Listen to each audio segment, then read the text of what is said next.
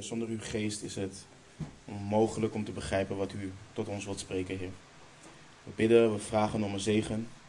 We bidden, Heer, dat u ons oren geeft om te horen, ogen geeft om te zien, Heer. En een hart wat wilt ontvangen, wat u wilt zeggen, Heer. Heer, mogen het zo zijn dat na het bestuderen van uw woord, Heer, wij meer ontzag hebben voor u. Wij meer liefde hebben. Dat u ons heiligt door uw woord, want uw woord is de waarheid. We zijn u dankbaar dat u uw woord hebt overgeleverd. We zijn u dankbaar, Heer, dat we onze aanbidding voort kunnen zetten door het voorlezen, de prediking en het luisteren uh, van uw woord, Heer.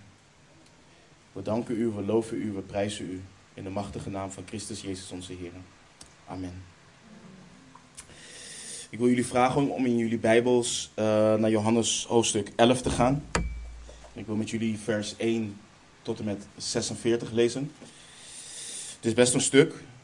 Uh, onthoud, het gaat ons in deze weken om de ik ben uitspraken van onze Heer Jezus. Maar het is belangrijk de tekst te lezen voor, uh, voor de context. Dat is, dat is gewoon belangrijk. Ook al staan we stil bij één of twee versen, mogen we die nooit uit hun verband drukken. Dus de context is altijd, uh, altijd belangrijk, altijd essentieel. Laten we lezen vanaf vers 1 en ontdekken wat de Heer hier doorheen wil spreken. En er was iemand ziek, Lazarus van Betanië, uit het dorp van Maria en haar zuster Martha. Maria nu was het die de Heere gezalfd heeft met meren en zijn voeten afgedroogd heeft met haar haren. Haar broer Lazarus was ziek. Zijn zusters dan stuurden hem de boodschap: Heere, zie, hij die u lief hebt, is ziek. En toen Jezus dat hoorde, zei hij: Deze ziekte is niet tot de dood, maar is er met het oog op de heerlijkheid van God, opdat de Zoon van God erdoor verheerlijkt wordt. Jezus nu had Martha en haar zuster en Lazarus lief. Toen hij dan gehoord had dat hij ziek was, bleef hij nog twee dagen in de plaats waar hij was. Daarna zei hij tegen de discipelen: Laten wij weer naar Judea gaan. De discipelen zeiden tegen hem: Rabbi, de Joden hebben u onlangs nog geprobeerd te stenigen. En gaat u daar weer heen? Jezus antwoordde: Zijn er niet twaalf uur, uren in de dag? Als iemand overdag loopt, stoot hij zich niet, omdat hij het licht van deze wereld ziet. Maar als iemand s'nachts loopt, stoot hij zich, omdat het licht niet bij hem is. Dit sprak hij en daarna zei hij tegen hen: Lazarus, onze vriend, slaapt. Maar ik ga naar hem toe om hem uit de slaap op te wekken. Zijn discipelen dan zeiden: Heere, als hij slaapt, zal hij gezond worden. Maar Jezus had over zijn dood gesproken, terwijl zij dachten dat hij over de natuurlijke slaap sprak. Toen zei Jezus dan openlijk tegen hen: Lazarus is gestorven. En ik ben blij voor u dat ik daar niet was, opdat u gelooft. Maar laten wij naar hem toe gaan. Thomas dan, die Didymus genoemd werd, zei tegen zijn medediscipelen: Laten ook wij gaan om met hem te sterven. Toen Jezus dan gekomen was, bleek dat hij al vier dagen in het graf lag. Betanië nu, uh, lag, nu lag dichtbij Jeruzalem, ongeveer 15 stadien daar vandaan. En velen van de Joden waren naar Martha en Maria gekomen om hen te troosten over hun broer. Zodra Martha dan hoorde dat Jezus kwam, ging zij hem tegemoet. Maar Maria bleef in huis zitten. Martha nu zei tegen Jezus: Heere, als u hier geweest was, zou mijn broer niet gestorven zijn. Maar ook nu weet ik dat God u alles wat u van God vraagt geven zal. Jezus zei tegen haar: Uw broer zal weer opstaan. Martha zei tegen hem: Ik weet dat hij zal opstaan bij de opstanding op de laatste dag. Jezus zei tegen haar: Ik ben de opstanding en het leven. Wie in mij gelooft, zal leven, ook al was hij gestorven. En ieder die leeft en in mij gelooft, zal niet sterven in eeuwigheid. Gelooft u dat? Zij zei tegen hem: Ja, Heer. Ik geloof dat u de Christus bent, de Zoon van God die in de wereld komen zal. En na dit gezegd te hebben, ging zij weg en riep Maria, haar zuster, onopgemerkt en zei: De meester is er en hij roept u. Zodra die dat hoorde, stond zij snel op en ging naar hem toe. Jezus nu was nog niet in het dorp gekomen, maar was op de plaats waar Martha hem tegemoet gekomen was. Toen dan de Joden die met haar in het huis waren en haar troosten zagen dat Maria snel opstond en naar buiten ging, volgden zij haar en zeiden: Zij gaat naar het graf om daar te huilen. Zodra dan Maria kwam waar Jezus was en hem zag, viel zij aan zijn voeten en zei tegen hem: Heere, als u hier geweest was, zou mijn broer niet gestorven zijn. Toen Jezus haar dan zag huilen en ook de Joden die met haar meekwamen zag huilen, werd hij heftig in de geest bewogen en raakte innerlijk in beroering. En hij zei: Waar hebt u hem gelegd? Zij zeiden tegen hem: Heere, kom het zien. Jezus weende. De Joden dan zeiden: Zie hoe, hij, zie hoe lief hij hem had. En sommigen van hen zeiden: Kon hij die de ogen van de blinde geopend heeft ook niet maken dat deze niet gestorven was? Jezus dan opnieuw, heftig bewogen in zichzelf, kwam bij het graf.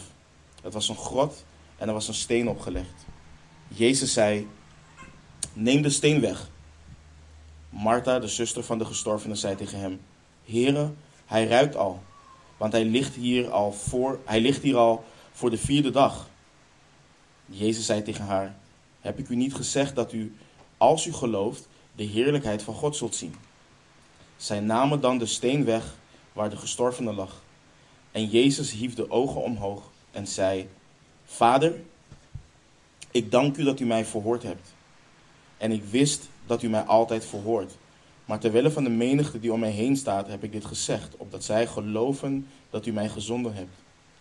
En toen hij dit gezegd had, riep hij met een luide stem: Lazarus, kom naar buiten. En de gestorvene kwam naar buiten, gebonden aan handen en voeten met grafdoeken, en zijn gezicht was omwonden met een zweetdoek. Jezus zei tegen hen: Maak hem los en laat hem weggaan. Velen dan van de Joden die naar Maria toegekomen waren en gezien hadden wat Jezus gedaan had, geloofden in hem. Maar sommigen van hen gingen naar de Fariseeën en zeiden tegen hen wat Jezus gedaan had. Tot zover. Ik hoop dat het jullie opgevallen is. Leven. Leven. De ik ben uitspraak van volgende week is daar ook mee doordrenkt. En denk hierover na, broeders en zusters. Iedere uitspraak die we tot nu toe hebben behandeld, de, ik, ehm, dus iedere uitspraak laat keer op keer zien wat het ware leven inhoudt. En het laat ook zien dat leven niet iets abstract is wat gedefinieerd wordt door ieder individu, maar dat leven in hem is. En nog dieper, dat hij het leven is. En ik blijf het zeggen, dat is mijn verlangen, dat wij dat allen zien. Mijn verlangen is niet dat wij zien, oh, Jezus is net iets beter. Nee, het leven in en met Jezus is beter, want al het andere heb ik geprobeerd en dat werkte ik niet. Dat is niet wat we willen zien.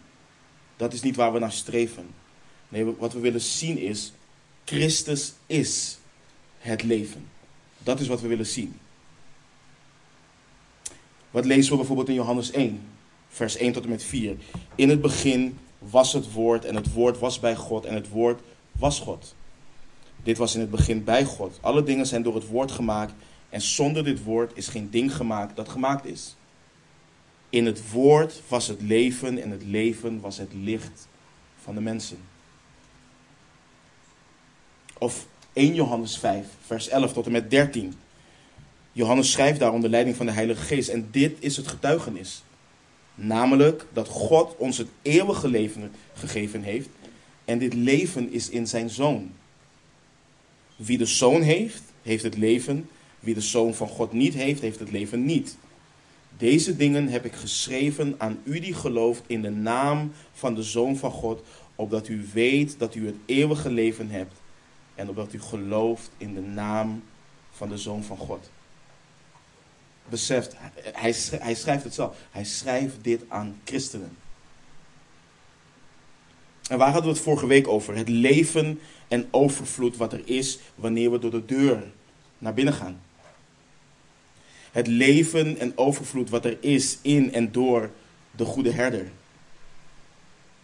Ingaan, uitgaan, weide vinden. Wat een volheid is er in onze Heer Jezus Christus. Hij is het licht der wereld. Wie hem volgt, zal beslist niet in duisternis wandelen, maar zal het licht van het leven hebben. Hij is het brood des levens. Wie tot hem komt, zal beslist geen honger hebben. En wie in hem gelooft, zal nooit meer dorst hebben. Wie in hem gelooft, heeft wat? Eeuwig leven. Eeuwig leven. En nu, vandaag, vandaag hebben we iets waarmee we geconfronteerd worden, waar eerlijk gezegd ehm, veel christenen niet veel over nadenken. we kunnen het heel snel als een bijzaak gaan zien. Maar als we ons richten op de tekst en op de woorden van onze zaligmaker, worden we gedwongen om te zien dat dit wat de Heer zegt geen bijzaak is. Het is cruciaal. Christus is de opstanding en het leven. Hij is de opstanding en het leven. En we gaan dit gaan we uitpakken. Maar voordat we daarin duiken, laten we goed schetsen wat zich afspeelt. De Heer Jezus had Jeruzalem verlaten omdat de Joodse leiders hem daar probeerden te doden. In Johannes 10, vers 40 lezen we dat hij aan de overkant van de Jordaan was, naar de plaats waar Johannes de doper eerst doopte. De Heer Jezus krijgt te horen dat Lazarus, de broer van Martha en Maria, ziek was. En in vers 3 van ons hoofdstuk lezen we dat Martha en Maria hem de boodschap stuurden dat Lazarus ziek was. En, en let op wat Johannes, de auteur, doet. Onder leiding van de geest. Let op wat hij doet. Hij benadrukt niet één keer, maar twee keer dat de Heere Jezus Lazarus lief had. Hij benadrukt het twee keer. We lezen in vers 3. We lezen dat in vers 5. En sterker nog, in vers 36 zeggen de Joden zelf, we hebben het gelezen net. Zie hoe lief hij hem had. We lezen het. En we lezen overigens in vers 5 ook dat hij ook Martha en Maria lief had. En dit is iets wat we niet moeten missen. De Heere Jezus had hen lief. Maar in tegenstelling tot wat anderen zouden verwachten, of tot wat wij misschien zelf zouden verwachten, bleef de Heere Jezus in plaats van zich direct, in plaats van direct naar Lazarus toe te gaan, in plaats van zich haasten om hem te genezen, twee dagen langer op de plaats waar hij was. En tegen de tijd dat hij in Betanië aankwam, ongeveer drie kilometer buiten Jeruzalem, lag Lazarus al vier dagen in het graf. Okay, laat, laat, laten we het volgende even uitpakken. En laat me vooropstellen dat geen van ons in, in detail en zonder beperking volledig een karaktereigenschap van God kunnen verklaren. Dat, dat kunnen wij gewoon niet met ons beperkt verstand let bijvoorbeeld gewoon op de volgende versen. Jesaja 55, vers 8 en 9 leert ons. Want mijn gedachten zijn niet uw gedachten. En uw wegen zijn niet mijn wegen, spreekt de Heer. Want zoals de hemel hoger is dan de aarde, zo zijn mijn wegen hoger dan uw wegen en mijn gedachten dan uw gedachten. Psalm 92, vers 6. Heren, hoe groot zijn uw werken, zeer diep zijn uw gedachten. Of Romeinen 11:33, deze kennen we. O diepte van rijkdom, zowel van wijsheid als van kennis van God. Hoe ondoorgrondelijk zijn zijn oordelen en onnaspeurlijk zijn wegen. En waarom citeer ik deze versen? Want als er één van Gods karaktereigenschappen is wat voor ons als het ware ondoorgrondelijk is, is het zijn liefde. Zijn liefde. Kijk, wanneer we praten over zijn heiligheid, over zijn rechtvaardigheid, over zijn almacht, over zijn alwetendheid, hoe feilbaar we daar ook over spreken, denken we voor zover we dat kunnen in de juiste richting. Nogmaals, hoe feilbaar ook en in acht nemen dat we ten dele kennen. Maar wanneer het neerkomt op zijn liefde, dan krijgen we kortsluiting in ons hoofd. En waarom is dat? Omdat we menselijk kijken naar liefde. We kijken allemaal mensen naar liefde. Laten we beginnen met het feit dat we door ons beperkt uh, menselijk verstand überhaupt zo kijken naar de Heere God. Hij is God, wij niet. Dat, dat, dat staat vast. Maar liefde voor ons mensen is een concept wat bij ons zo onlosmakelijk verbonden is aan onze emoties. En dat maakt het voor ons lastig om te begrijpen hoe de liefde van God werkt. Kijk bijvoorbeeld naar wat de Joden zeggen in vers 37. Kon hij die de ogen van de blinde geopend heeft ook niet maken dat deze niet gestorven was? Dit is het hart achter als God liefde is, dan. Ja, we kennen ze allemaal. Als God liefde is, waarom sterven er dan iedere dag kinderen? Als God liefde is, waarom zijn er dan zoveel rampen in de wereld? Als God liefde is, waarom is er dan zoveel kwaad? En deze gedachte heerst niet alleen bij de ongelovigen. Deze gedachte heerst ook bij veel beleidende discipelen. Maar hoe we ons hier tegen kunnen bewaken is door te geloven wat de Heere God heeft overgeleverd. Wat staat er? Vers 5. Jezus nu had Martha en haar zuster en Lazarus lief. Het staat er. Punt. Als je nu met iemand door deze tekst heen gaat, dan kan iemand zeggen: Ja, oké, maar waarom gebeurde dat? er staat gewoon heel duidelijk. Jezus nu had Martha en haar zuster en Lazarus lief. Hoeven we daar dan over te twijfelen? Moeten we daar dan over twijfelen? Nee. Want het staat er. Het staat er. En het is belangrijk voor ons om te weten: de Heere Jezus heeft zijn discipelen lief. Hij houdt van zijn discipelen.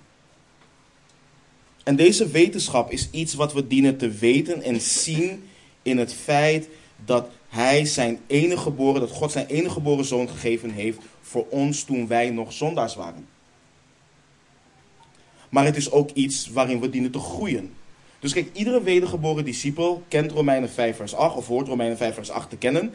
En vervolgens is het niet alleen, oké, we zien in het feit dat Christus voor ons gestorven is, maar de liefde van God is ook nog iets waarin we dienen te groeien als discipelen van de Heer Jezus. Kijk bijvoorbeeld waar de apostel Paulus voor bidt. Efeze 3, vers 14 tot en met 19. Om deze reden buig ik mijn knieën voor de Vader van onze Heer Jezus Christus, naar wie elk geslacht in de hemelen en op de aarde genoemd wordt, opdat Hij u geeft, naar de rijkdom van Zijn heerlijkheid, met kracht gesterkt te worden door Zijn geest in de innerlijke mens, opdat Christus door het geloof in uw harten woont en u in de liefde geworteld en gefundeerd bent. En let op, opdat u ten volle zou kunnen begrijpen met alle heiligen wat de breedte en lengte en diepte en hoogte is. En wat staat er? En u de liefde van Christus zou kennen, die de kennis te boven gaat, opdat u vervuld zou worden tot heel de volheid van God. Hij schrijft niet aan discipelen die niet bekend zijn met de liefde van de Heer. Hij schrijft aan discipelen. Maar hij schrijft alsnog waarvoor hij bidt, u de liefde van Christus zou kennen, die de kennis te boven gaat, opdat u vervuld zou worden tot heel de volheid van God. Het is net als Petrus die schrijft en oproept om te groeien in de genade en kennis van onze Heer Jezus Christus. En broeders en zussen, zie het volgende. En ik hoop dat we dit, dit leren. En vooral voor ons die relatief gezien in vrijheid en vrede leven. De liefde van onze Heer Jezus Christus is niet primair zichtbaar in de afwezigheid van ziekte, van moeite, van pijn, van dood, verdrukking en vervolging. De liefde van Christus is zichtbaar in de vertroosting, zijn nabijheid, te midden van al die dingen te midden van al die dingen. Denk bijvoorbeeld aan hoe Paulus de broeders en de zusters bemoedigt in Korinthe, in 2 Korinthe 1, vers 3 tot en met 5. Wat schrijft hij? Geprezen zij de God en Vader van onze Heer Jezus Christus. De Vader van de barmhartigheden en de God van alle vertroosting. En let op wat hij schrijft. Die ons troost in al onze verdrukking. Zodat wij hen kunnen troosten die in allerlei verdrukking zijn met de vertroosting waarmee wij zelf door God getroost worden.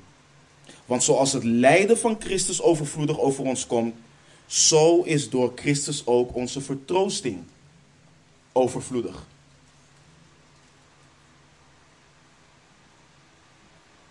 Dus het is belangrijk in onze tekst om te zien en te weten dat de Heere Jezus wist van het verdriet, van de pijn en van de moeite van zowel Martha en Maria. Hij wist het.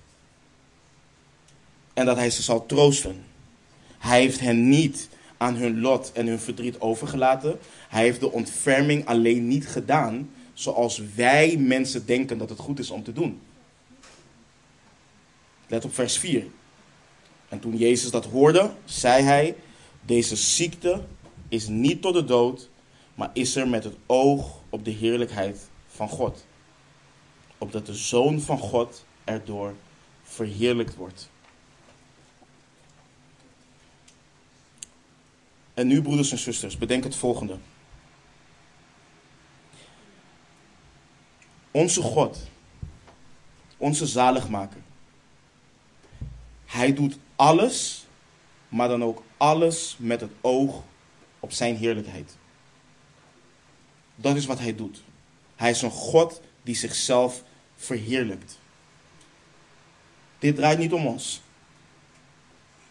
Wij mogen door zijn genade, zijn voorziening, zijn ontferming, mogen wij deelnemen, mogen wij de zegen ontvangen van wie hij is en van wat hij doet in het verheerlijken van zichzelf. Maar bedenk dat alles ter verheerlijking is van de Zoon van God. Dat is waarom hij alles doet. Zullen wij altijd begrijpen hoe onze Heer ergens doorheen verheerlijkt wordt? Nee, dat zullen we niet. Maar dat weten, weten dat wat hij ook doet ter verheerlijking van zichzelf is, kan enorme vreugde, vrede en rust brengen wanneer het waarlijk en ik zeg bewust waarlijk, ons diepste verlangen is om Hem in en door, om Hem in en door alles verheerlijk te zien worden. Zelfs en ook door zoiets tragisch als de dood. En dat kunnen wij met ons menselijk verstand, daar kunnen wij niet bij. Wij kunnen met ons verstand niet bij hoe kan de dood God verheerlijken. Maar daar gaan we zo bij stilstaan.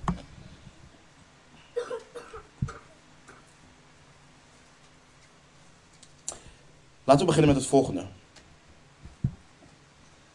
De dood toont aan, en dit is ook hoe de dood de Heere God verheerlijkt. De dood toont aan, onder andere de dood toont dat aan, dat God heilig en rechtvaardig is. Een God die zonde niet over het hoofd kan zien. Hij kan het niet door de vingers zien. Hij moet de zonde bestraffen. Hij is een God die resoluut dealt met zonde. Wat zei de Heere God tegen Adam? We hebben het behandeld vaker. Genesis 2, vers 17. Maar van de boom van de kennis van goed en kwaad, daarvan mag u niet eten. Waarom niet? Want op de dag dat u daarvan eet, zult u zeker sterven. Wat zien we tot acht keer toe in Genesis 5? En hij stierf. En hij stierf. En hij stierf. We zien het. Wat zien we in Romeinen 5, vers 12. Daarom, zoals door één mens de zonde in de wereld gekomen is, en door de zonde de dood, en zo de dood over alle mensen gekomen is, of is gekomen, en wie allen gezondigd hebben.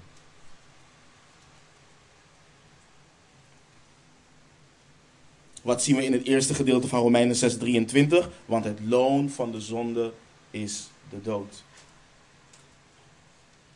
En in tegenstelling van wat velen denken, maakt de dood van de Heere God geen boeman. En de dood maakt hem niet onrechtvaardig. Het toont aan, het zou ons moeten laten zien, hoe aanstootgevend zonde is in Gods ogen. Het onthult Gods heiligheid en rechtvaardigheid in het strikt omgaan met de zonde. Het feit dat elk mens zal sterven toont aan dat God absoluut en onwankelbaar is in zijn oordeel over zonde. Dus dat is één in hoe we zien dat de dood, dat zelfs de dood, de verheerlijking is van de Heere God. Want we zien zijn heiligheid en zijn rechtvaardigheid daarin. Ten, ten tweede brengt de dood eer aan God. Het verheerlijkt hem omdat het de laatste vijand is waarover onze Heer Jezus Christus zal zegevieren. Let op wat Paulus, ik heb hem niet op het scherm, ik heb wel de verwijzing, dus ga alsjeblieft in je Bijbel naar 1 Korinthe 15. Dit is zo rijk en zo hoopvol. En dan lezen we vanaf vers 20.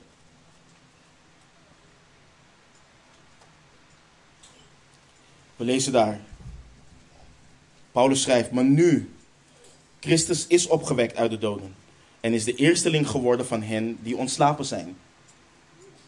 Want omdat de dood er is door een mens, is ook de opstanding van de doden er door een mens. Want zoals allen in Adam sterven, zullen ook in Christus allen levend gemaakt worden. Ieder echter in zijn eigen orde. Christus als eersteling, daarna wie van Christus zijn bij zijn komst. Daarna komt het einde, wanneer hij het koningschap aan God en de Vader heeft overgegeven, wanneer hij alle heerschappij en alle macht en kracht heeft teniet gedaan. Want hij moet koning zijn totdat hij alle vijanden onder zijn voeten heeft gelegd. En let op wat er staat. De laatste vijand die teniet gedaan wordt, is de dood. Immers, alle dingen heeft hij aan zijn voeten onderworpen. Wanneer hij echter zegt dat aan hem alle dingen onderworpen zijn, is het duidelijk dat hij die zelf alles aan hem onderworpen heeft, hiervan is uitgezonderd.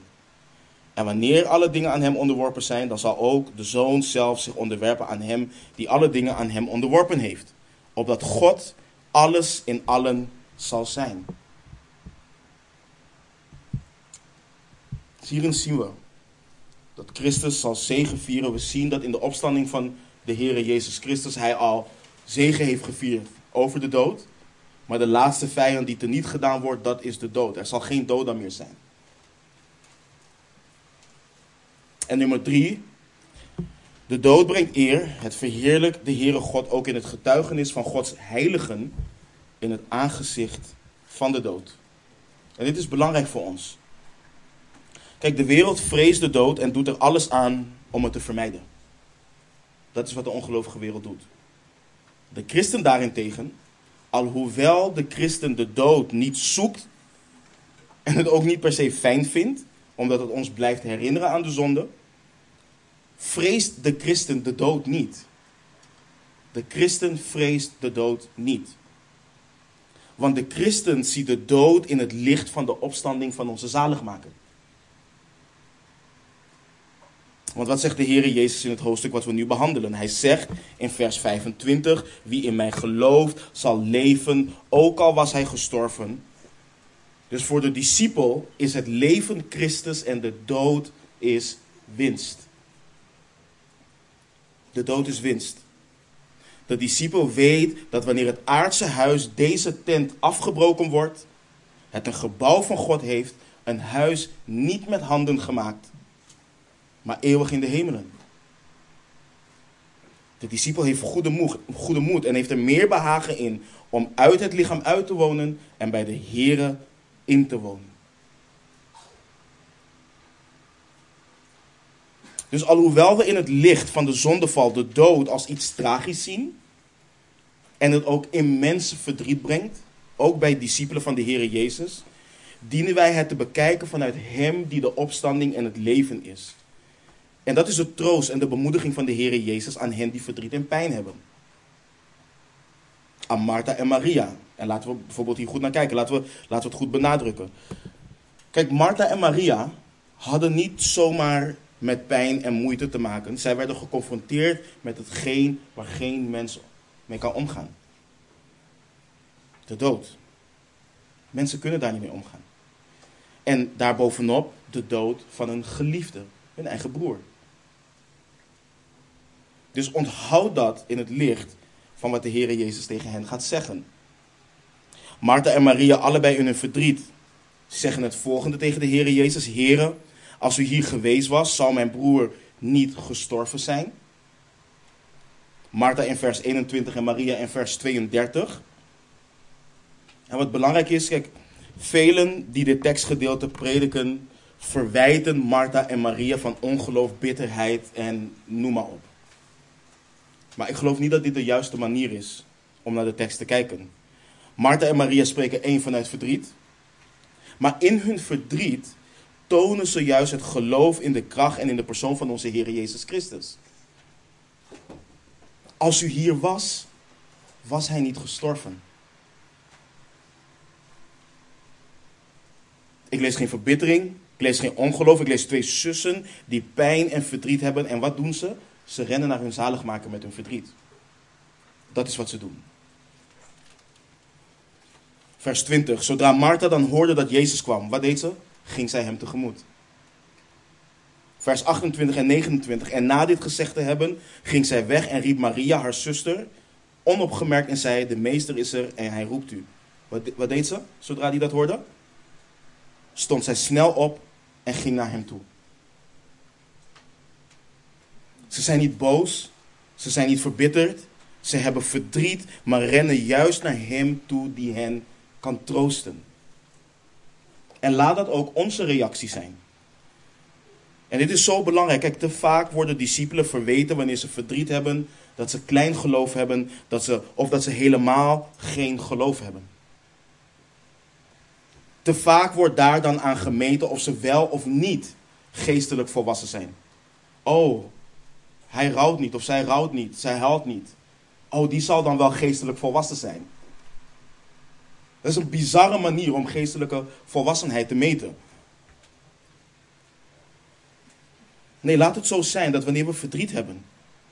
Want we verheugen ons met hen die blij zijn. Maar we huilen ook met hen die huilen. Laat het niet zo zijn dat wanneer we verdriet hebben, we niet, dat we niet wegrennen van hem die ons troost. Maar dat we juist naar hem toe gaan onder wiens vleugels we kunnen schuilen en rusten. Laat dat onze reactie zijn. Wat we, net wat, we, wat we net lazen. Hij is de vader van de barmhartigheden en de God van alle vertroosting. Waar kan ik anders heen gaan? Dan naar hem met mijn verdriet. En we zien Martha en Maria dit doen en we lezen in de psalmen dat de psalmisten dit ook doen. Maar nu had de Heer het volgende kunnen doen. Hij had op afstand, zoals we ook in de andere evangelie lezen, Lazarus kunnen genezen. Of hij had direct kunnen komen en Lazarus kunnen opwekken zonder wat dan ook te zeggen. Maar dit volgende is zo cruciaal om te beseffen.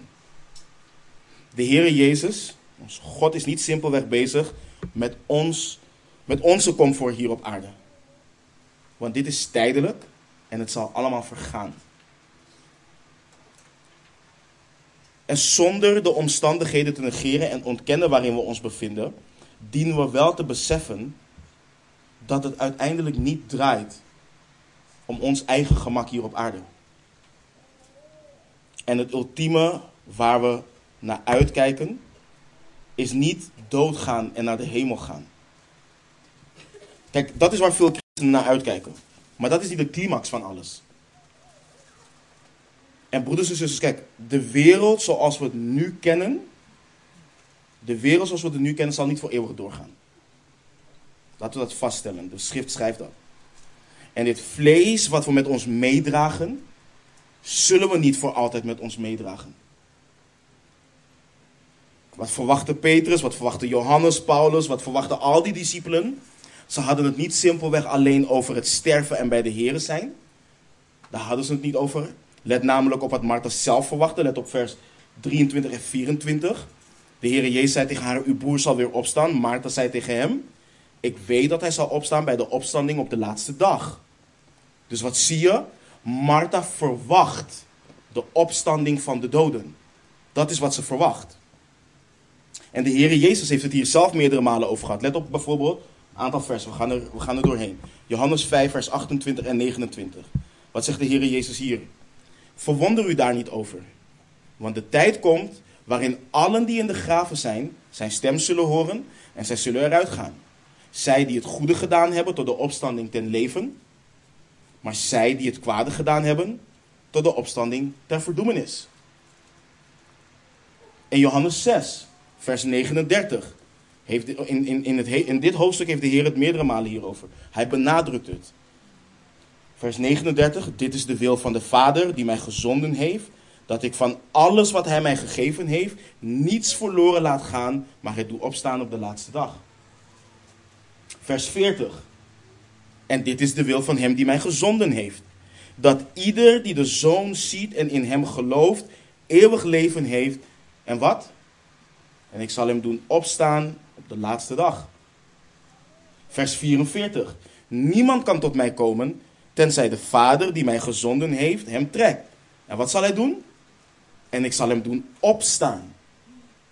De laatste dag. Vers 54. Wie mijn vlees eet en, en mijn bloed drinkt, heeft eeuwig leven en ik zal hem doen opstaan. En de opstanding, de opstanding van de doden was niet iets wat nieuws is geïntroduceerd door de Heer Jezus. De Joden hadden deze hoop. De Joden hebben deze hoop. Maar niet iedereen geloofde erin. Net zoals vandaag de dag ook niet iedereen gelooft in de opstanding van de doden. We lezen bijvoorbeeld over de Sadduceeën. Lees het volgende in Marcus 12, vers 18. Net zoals er vandaag wordt gezegd. Er kwamen ook Sadduceeën naar hem toe die zeggen dat er geen opstanding is. Het staat er. In Handelingen. Vers 23, uh, uh, hoofdstuk 23, vers 8. De Sadduceeën zeggen namelijk dat er geen opstanding is en geen engel of geest, maar de Fariseeën beleiden het beide. En zoals ik net al zei, geloven ook velen in de kerk dit vandaag niet. Velen denken dat wanneer je sterft, dit het einde is. Dan is het klaar. In vele religies bijvoorbeeld ook. En ook in christelijke stromingen. Dan zie je, wat, wat staat daar vooral centraal? De verlossing, de scheiding van ziel en lichaam. Dat is het hoogste wat je kunt bereiken. De scheiding van ziel en lichaam. Je ziet dit bijvoorbeeld ook in het gnosticisme. Hetgeen waar Johannes tegen schrijft in 1 Johannes. Wat zien zij? Het lichaam, dat is materie, dat is slecht, dat is kwaad. Dus daar moeten we verlost van worden. En daarom konden zij ook dingen zeggen als nee, maar Christus is niet vleeselijk gekomen. En daarom benadrukt Johannes dat ook zoveel. Dat hij in het vlees is gekomen. Want in tegenstelling tot wat zij zeggen, ja, het lichaam is gevallen, maar God heeft niet kwaad gecreëerd met het lichaam. En dat is wat zij wel geloven. Maar dat wat ze leren, dat is niet de ultieme hoop. De schrift leert wat anders. De schrift leert dat alles nieuw gemaakt zal worden. Alles zal nieuw gemaakt worden. Er zal een nieuwe hemel en nieuwe aarde komen. Mensen zullen opgewekt worden en een nieuw lichaam krijgen. En zij die niet gestorven zijn, zullen bij de komst van de Heer in een ondeelbaar oogwenk, in een ondeelbaar ogenblik, in een oogwenk veranderd worden. Paulus schrijft het. Immers, de bazuin zal klinken en de doden zullen als onvergankelijke mensen opgewekt worden en ook wij zullen veranderd worden. Hij schrijft het. Dit is onze hoop. Dit is onze hoop. En prijs de Heer voor al onze broeders en zusters die ontslapen zijn en bij de Heer zijn. Maar dit, dit is waar we naar uitkijken. Dit is waar we naar uitkijken. En deze hoop hebben we omdat de Heer Jezus Christus de opstanding en het leven is. Daarom hebben we deze hoop. En hoe het eruit zal zien. Kijk, ik kan jullie niet zeggen. Er zijn mensen die speculeren over hoe ons lichaam zal zijn. Ik weet het niet. Ik weet het niet. Maar Johannes schrijft als volgt in zijn brief. In 1 Johannes 3, vers 2. Geliefden, nu zijn wij kinderen van God. En het is nog niet geopenbaard wat wij zullen zijn. Dus hoor je iemand zeggen wat we zullen zijn? Luister niet naar hem. Want het is nog niet geopenbaard wat wij zullen zijn. Maar wij weten dat, dit weten we wel. Als hij geopenbaard zal worden, wij hem gelijk zullen zijn. Want wij zullen hem zien zoals hij is. Gezondheid. Dit is de zekere hoop die we hebben. Let op wat Paulus schrijft aan de Romeinen in Romeinen 8, vers 11. En als de geest van hem die Jezus uit de doden opgewekt heeft in u woont, zal hij die Christus uit de doden opgewekt heeft ook uw sterfelijke lichamen levend maken door zijn geest die in u woont.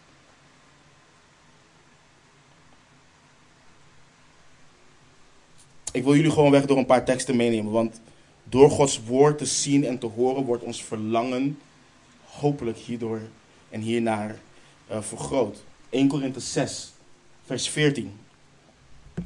En God heeft niet alleen de Here opgewekt. Wat, wat staat er? Maar zal, ons, zal ook ons opwekken door zijn kracht. 2 Korinthe 4, vers 14. Wij weten immers dat Hij, die de Heere Jezus opgewekt heeft, ook ons door Jezus zal opwekken en samen met u voor zich zal stellen. Dit is onze hoop. Ga alsjeblieft in je Bijbel naar 1 Thessalonicense 4. Ik heb de verwijzing op het scherm. En ik vind het prachtig dat Paulus hiermee begint. Hij, hij, hij zegt dit. Maar ik wil niet, broeders, dat u onwetend bent ten aanzien van hen die ontslapen zijn. Opdat u niet bedroefd bent, zoals ook anderen die geen hoop hebben. Dus als eerste Paulus verwijt niet het feit dat ze bedroefd zijn. Maar wij als discipelen hoeven niet bedroefd te zijn als zij die geen hoop hebben. En dan zegt hij, want als wij geloven dat Jezus gestorven en opgestaan is, zal ook God op dezelfde wijze hen die in Jezus ontslapen zijn, terugbrengen met hem. Want dit zeggen wij u met een woord van de Heer, dat wij die levend zullen overblijven tot de komst van de Heer, de ontslapende beslist niet, voor, eh, niet zullen voorgaan. Want de Heere zelf zal met een geroep, met de stem van een aartsengel en met een bazuin van God neerdalen uit de hemel. En let op wat er staat. En de doden die in Christus zijn, zullen eerst opstaan. Daarna zullen wij, de levenden die overgebleven zijn, samen met hem opgenomen worden in de wolken naar een ontmoeting met de Heer in de lucht. En zo zullen wij altijd bij de Heer zijn. En nu wil ik, als jullie, we hebben hem net gelezen, een stuk al. Ik wil met jullie naar 1 Korinthe 15 gaan. Ik wil jullie laten zien wat de ultieme hoop is die we hebben. Want we kijken en we zien dat hij, de opstand, dat hij die de opstanding en, en het leven is, de dood volledig er niet zal doen. Er zal geen dood meer zijn, er zal geen zonde meer zijn. Alles zal volledig nieuw gemaakt worden. En wat een hoop biedt dit voor hen die in Christus zijn. En ik wil beginnen vanaf vers 19. We hebben net al een gedeelte gelezen, maar we lezen hem nu door. En broeders en zusters, dit is zo treffend voor ons om te zien dat onze hoop niet simpelweg ligt in het feit dat we hier tot wedergeboorte zijn gekomen en we wachten totdat we het gewoon afleggen hier.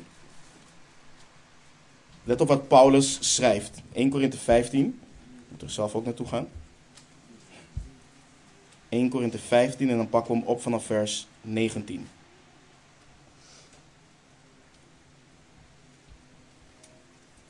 Let op wat hij schrijft. Als wij alleen voor dit leven op Christus onze hoop gevestigd hebben, zijn wij de meest beklagenswaardige van alle mensen. Maar nu, Christus is opgewekt uit de doden en is de eersteling geworden van hen die ontslapen zijn. Want omdat de dood er is door een mens, is ook de opstanding van de doden er door een mens. Want zoals allen in Adam sterven, zo zullen ook in Christus allen levend gemaakt worden. Ieder echter in zijn eigen orde. Christus als eersteling, daarna wie van Christus zijn bij zijn komst. Daarna komt het einde, wanneer hij het koningschap aan God en de Vader heeft overgegeven. Wanneer hij alle heerschappij en alle macht en kracht heeft er niet gedaan. Want hij moet koning zijn, totdat hij alle vijanden onder zijn voeten heeft gelegd. De laatste vijand die er niet gedaan wordt, is de dood.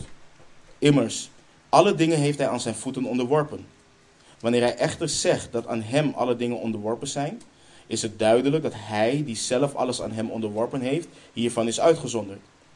En wanneer alle dingen aan hem onderworpen zijn, dan zal ook de zoon zelf zich onderwerpen aan hem die alle dingen aan hem onderworpen heeft, opdat God alles in allen zal zijn. Wat zullen anders zij doen die voor de doden gedoopt worden, als de doden helemaal niet opgewekt worden? Waarom worden zij dan nog voor de doden gedoopt? En waarom lopen wij dan elk uur gevaar? Ik sterf elke dag en betuig dit bij de roem die ik over u heb in Christus Jezus onze Heer. Als ik naar de mens gesproken tegen wilde dieren heb gevochten in Efeze, wat voor nut heeft dat dan voor mij als de doden niet opgewekt worden? Let op wat hij dan zegt. Laten wij dan maar eten en drinken, want morgen sterven wij. Dat is hoeveel christenen leven. Maar dat is wat hij tegenspreekt. Hij zegt: dwaal niet. Slecht gezelschap bederft goede zeden. Word op de juiste manier nuchter en zondig niet. Want sommigen hebben geen kennis van God. En tot beschaming zeg ik u dit. Maar zal iemand zeggen: Hoe worden de doden opgewekt en met wat voor lichaam komen zij terug? Dwaas, wat u zaait, wordt niet levend als het niet gestorven is. En wat u zaait, daarvan zaait u niet het lichaam dat worden zal, maar een kale graankorrel, al naar het voorval van tarwe of van een van de andere graansoorten. God echter geeft daaraan een lichaam zoals hij heeft gewild. En aan elke van de zaden zijn eigen lichaam. Alle vlees is niet hetzelfde vlees. Want het vlees van mensen is verschillend. En het vlees van dieren is verschillend. En dat van vissen is verschillend. En dat van vogels is verschillend. En er zijn hemelse lichamen. En er zijn aardse lichamen. Maar de heerlijkheid van de hemelse is verschillend. En die van de aardse is verschillend. De glans van de zon is verschillend en de glans van de maan is verschillend. En de glans van de sterren is verschillend. Want de ene ster verschilt in glans van de andere ster. Zo zal ook de opstanding van de doden zijn. Het lichaam wordt gezaaid in vergankelijkheid, het wordt opgewekt in onvergankelijkheid. Het wordt gezaaid in oneer, het wordt opgewekt in heerlijkheid. Het wordt gezaaid in zwakheid, het wordt opgewekt in kracht. Een natuurlijk lichaam wordt gezaaid, een geestelijk lichaam wordt opgewekt. Er is een natuurlijk lichaam en er is een geestelijk lichaam. Zo staat er ook geschreven. De eerste mens Adam is geworden tot een levend wezen, de laatste Adam tot een levendmakende geest. Het geestelijke is echter niet eerst, maar het natuurlijke en daarna komt het geestelijke. De eerste mens is uit de aarde, stoffelijk. De tweede mens is de Heer, is de Heer uit de hemel. Zoals de stoffelijke is, zo zijn ook de stoffelijke mensen. En zoals de hemelse is, zo zijn ook de hemelse mensen. En zoals wij het beeld van de stoffelijke gedragen hebben, zo zullen wij ook het beeld van het hemelse dragen. Van de hemelse dragen. En let nu op. Maar dit zeg ik, broeders. Dat vlees en bloed het koninkrijk van God niet kunnen beërven. En de vergankelijkheid beërft de onvergankelijkheid niet. Zie, ik vertel u een geheimenis. Wij zullen wel niet allen ontslapen, maar wij zullen allen veranderd worden. In een ondeelbaar ogenblik, in een oogwenk bij de laatste bazuin. Immers, de bazuin zal klinken en de doden zullen als onvergankelijke mensen opgewekt worden. En ook wij zullen veranderd worden. Want dit vergankelijke moet zich met onvergankelijkheid bekleden en dit sterfelijke moet zich met onsterfelijkheid bekleden. En wanneer dit vergankelijke zich met het onvergankelijke bekleed zal hebben en dit sterfelijke met onsterfelijkheid bekleed zal hebben, dan zal het woord geschieden dat geschreven staat. De dood is verslonden tot overwinning. Dood, waar is uw prikkel? Graf, waar is uw overwinning? De prikkel nu van de dood is de zonde. En de kracht van de zonde is de wet. Maar God zij dank, die ons de overwinning geeft door onze Heer Jezus Christus en de toepassing.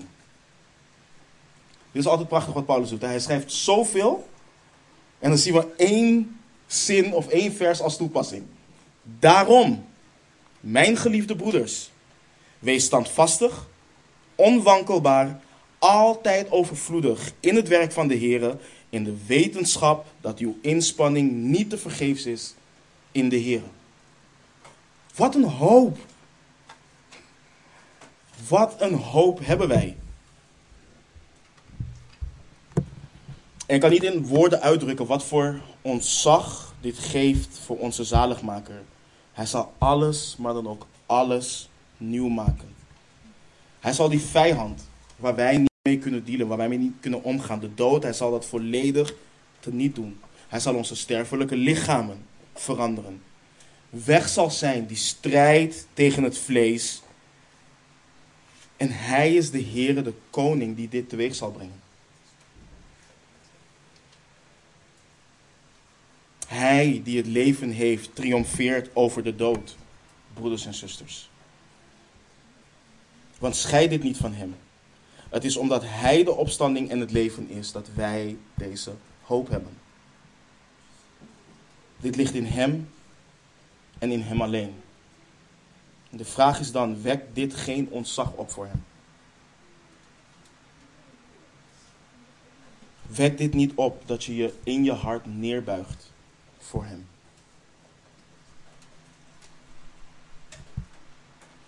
Om af te sluiten, we deze tekst toepassen en kijken naar wat belangrijke implicaties. Waar spoort dit ons toe aan? Nou, we lazen het in het laatste vers van 1 Korinthe 15, maar laten we even verder kijken. We weten dat we vanuit een helikopterview hebben gekeken en dat het ons om die goddelijke uitspraak gaat. Maar in acht nemen dat we de tekst wel gelezen hebben en wetend waar we in dit leven mee te kampen hebben, is het volgende belangrijk voor ons.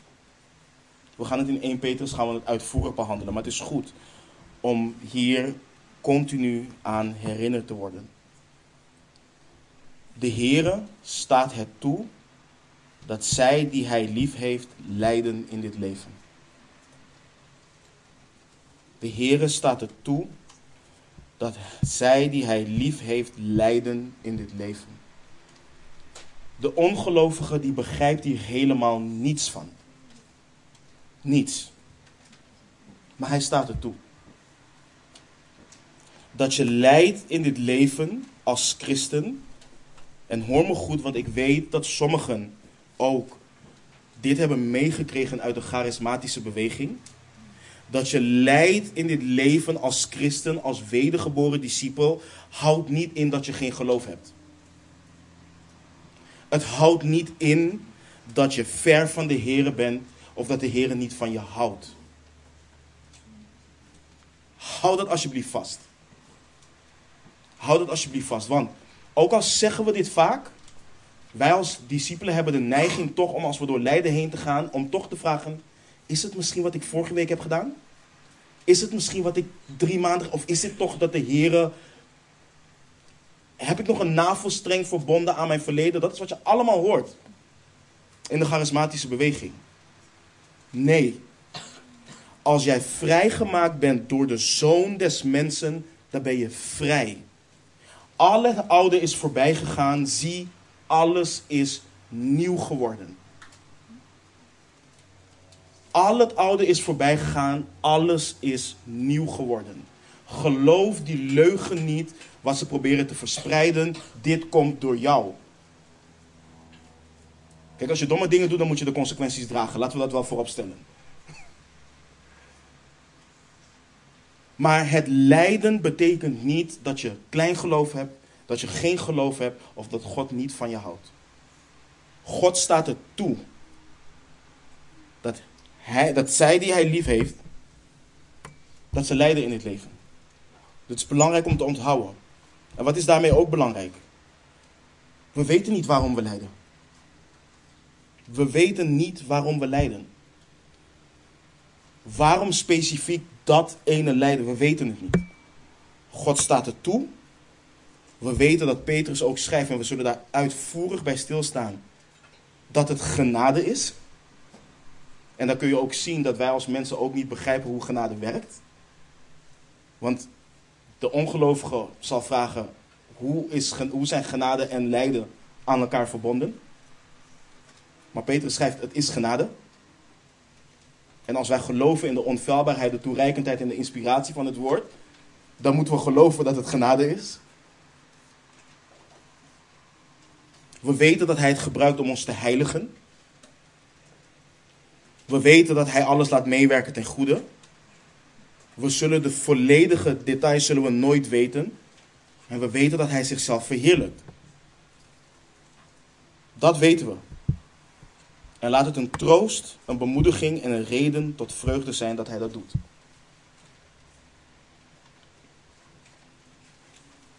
En nu dit. Weet dat er troost is in en bij Christus.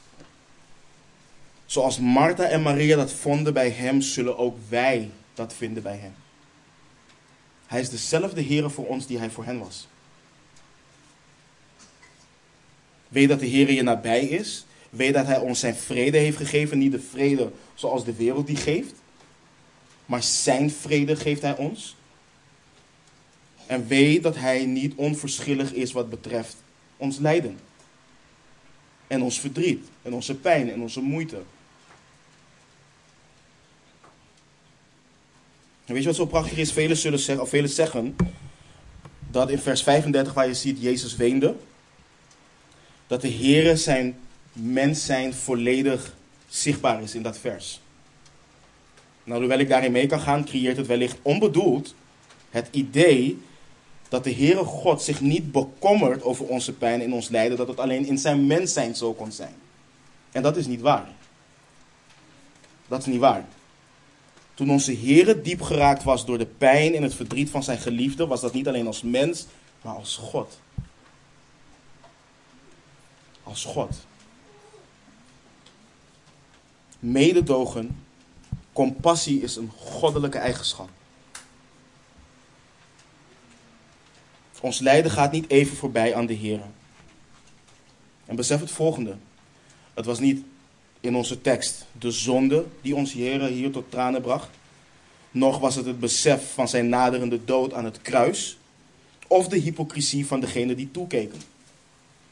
Waardoor werd hij diep geraakt? Door het verdriet van degene die hij lief had. Vers 33.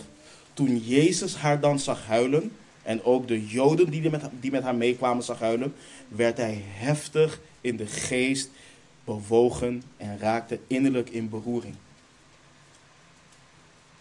Door hun verdriet. Dus vind vreugde en verheug je in de nabijheid van de Heere God. Maar denk ook aan het volgende. Vind vreugde in de belofte van onze Heer. Lees ons sleutelvers weer, vers 25 en 26.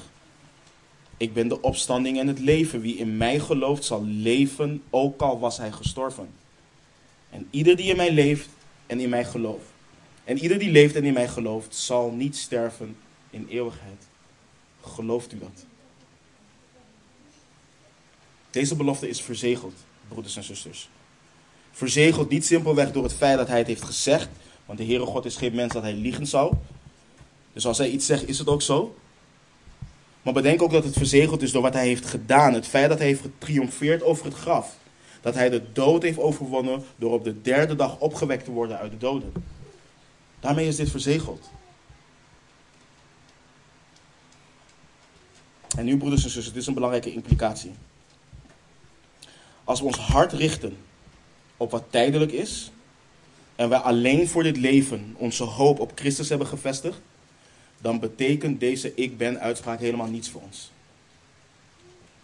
Helemaal niets. Het zal zo over je hoofd gaan. Wanneer je blik, wanneer je hart richt op het heilsplan van de Heere God, dan zijn de beloften in vers 25 en 26 reden tot immense vreugde en hoop. Dus vind vreugde in de nabijheid van de Heer en in zijn belofte, maar denk ook aan het volgende. Vind vreugde en vrede in de macht van de Heer Jezus Christus over de dood. De Heere Jezus beval om de steen weg te nemen en hij riep met luide stem, Lazarus, kom naar buiten. Geen bombari, geen poeha en al dat soort dingen. Hij riep met luide stem een man die al vier dagen in het graf was, die dood was, riep hij uit het graf. Riep hij uit de dood. Wat een kracht en wat een macht. En dit teken was weer om wat te bevestigen, wat we in hoofdstuk 20 zien, opdat u gelooft dat Jezus de Christus is, de Zoon van God. En opdat u door te geloven het leven zult hebben in zijn naam. En mogen dit in ieder van ons troosten en bemoedigen. Om te vertrouwen en hopen op de Zoon van God. Laten we met een goddelijke, een bijbelse kijk op het leven en de dood vreugde vinden. Het feit dat Hij de opstanding en het leven is. En onze zekere hoop geeft om naar uit te kijken. Amen. Laten we bidden.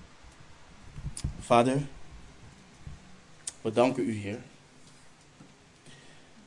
Want wat een hoop hebben we om naar uit te kijken. En wat een Heer, wat een machtige Heer dienen wij.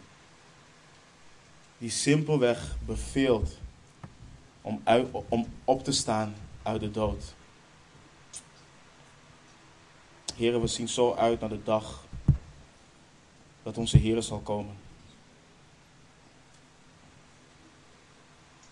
En Heer, nu wij hier wandelen, als vreemdelingen, als bijwoners hier op aarde, bidden we dat we standvastig mogen zijn, dat we onwankelbaar mogen zijn, dat u ons geloof doet toenemen.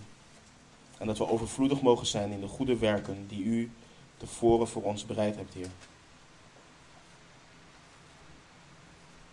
Wilt u helpen en maken dat wij leven met onze hoop en, onze, en ons hart gericht op de dingen van boven, Heer.